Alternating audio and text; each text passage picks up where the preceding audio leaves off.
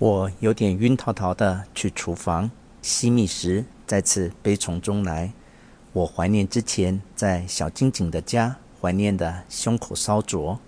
在那美好的家中，有爸爸，也有姐姐。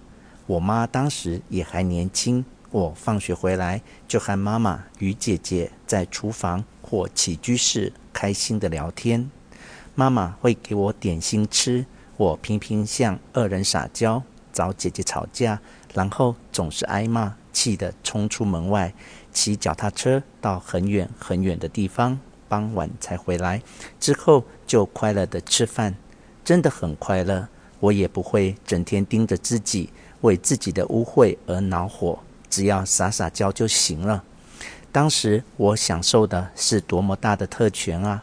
而且那时我很坦然，不担心，也不寂寞，不痛苦。爸爸是个令人尊敬的好父亲，姐姐很温柔，我总是缠着她，挂在她身上。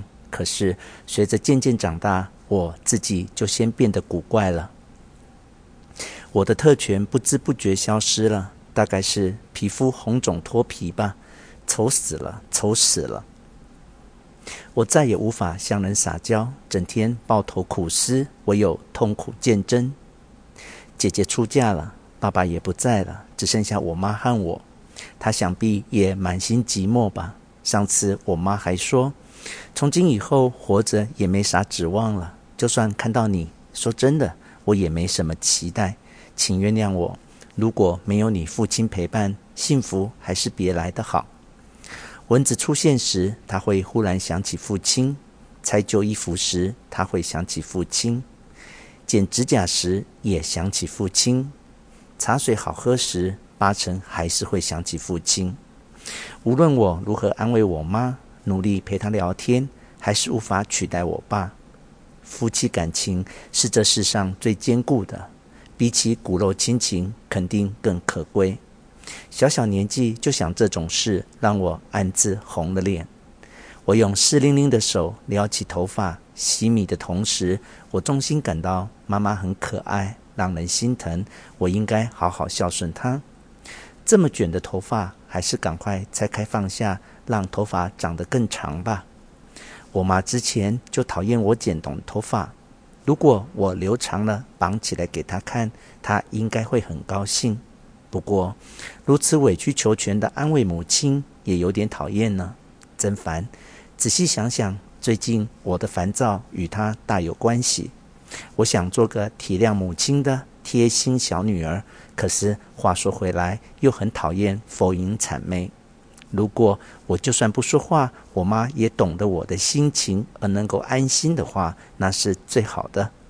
不管我再怎样任性，也绝对不会做出惹人耻笑的事。我就算痛苦寂寞，关键之处还是守得很紧，深深爱着母亲和这个家。所以，他如果也能够绝对信任我，恍恍惚惚的放慢步调也没关系，我肯定会做得很好。我会努力工作，那对现在的我而言也是一大喜悦，是我的生存之道。可惜他一点也不信任我，还把我当小孩子。如果我说出孩子气的话，他会很开心。上次也是，我故意取出可笑的乌克丽丽。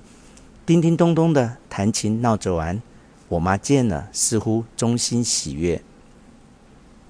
咦，下雨了吗？我怎么听到雨滴的声音？她故意装傻调侃我，似乎以为我是真的很爱弹奏乌克丽丽。我忽感心烦，很想哭。妈妈，我已经是大人了，社会上的事我什么都知道哦。你可以安心的尽管找我商量。家里的经济问题也可以全部告诉我。如果你说家里是这种状态，所以我也得节省，那我绝对不会缠着你要求买新鞋。我会成为一个精明节俭的女儿，真的，这点我敢保证。可是，唉，可是啊，可是，我想起有一首歌就是这么唱的，忍不住一个人痴痴笑出来。蓦然回首。我正呆呆将双手插在锅中，像个傻子似的胡思乱想。不行不行，必须赶紧端晚餐给客人。刚才的大鱼该怎么料理呢？总之，先切成三片，用味噌腌制起来吧，那样味道肯定好吃。料理全都得只靠直觉。小黄瓜还剩一点，所以就做个醋拌小黄瓜。还有我拿手的煎蛋卷，另外再来一样啊，有了，就做洛可可料理吧。这是我发明的，在不同的盘子分别放上火腿、鸡蛋。洋香菜、高丽菜及菠菜，总之把厨房剩的东西都切一切，五颜六色、美美的搭配起来，迅速装盘端出，既不费功夫又经济。虽然一点也不好吃，但是餐桌会变得相当缤纷华丽，看起来就像豪华山珍海味似的。鸡蛋底下有洋香菜的青草，一旁火腿的红色珊瑚礁微微露脸。而高丽菜的黄色叶片如同牡丹花瓣，又好似羽毛扇子般铺在盘子底下；翠绿的菠菜则是牧场或湖水。这样的盘子，如果两三碟排放在餐桌上，客人会突然想起路易王朝。或许没那么夸张，但反正我也做不出什么好吃的大菜，至少看起来漂漂亮亮的。可以唬住客人，做点表面功夫。论及料理，首重外观，大抵可用那个敷衍。不过这道洛可可料理需要特别有绘画天分。关于色彩的搭配，若非较常人敏感一倍，必然失败。至少必须有我这样的纤细直觉。洛可可这个名词，上次我查字典，字典上的定义是。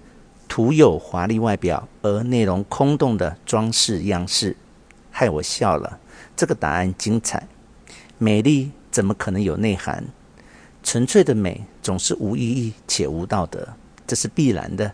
所以我喜欢洛可可。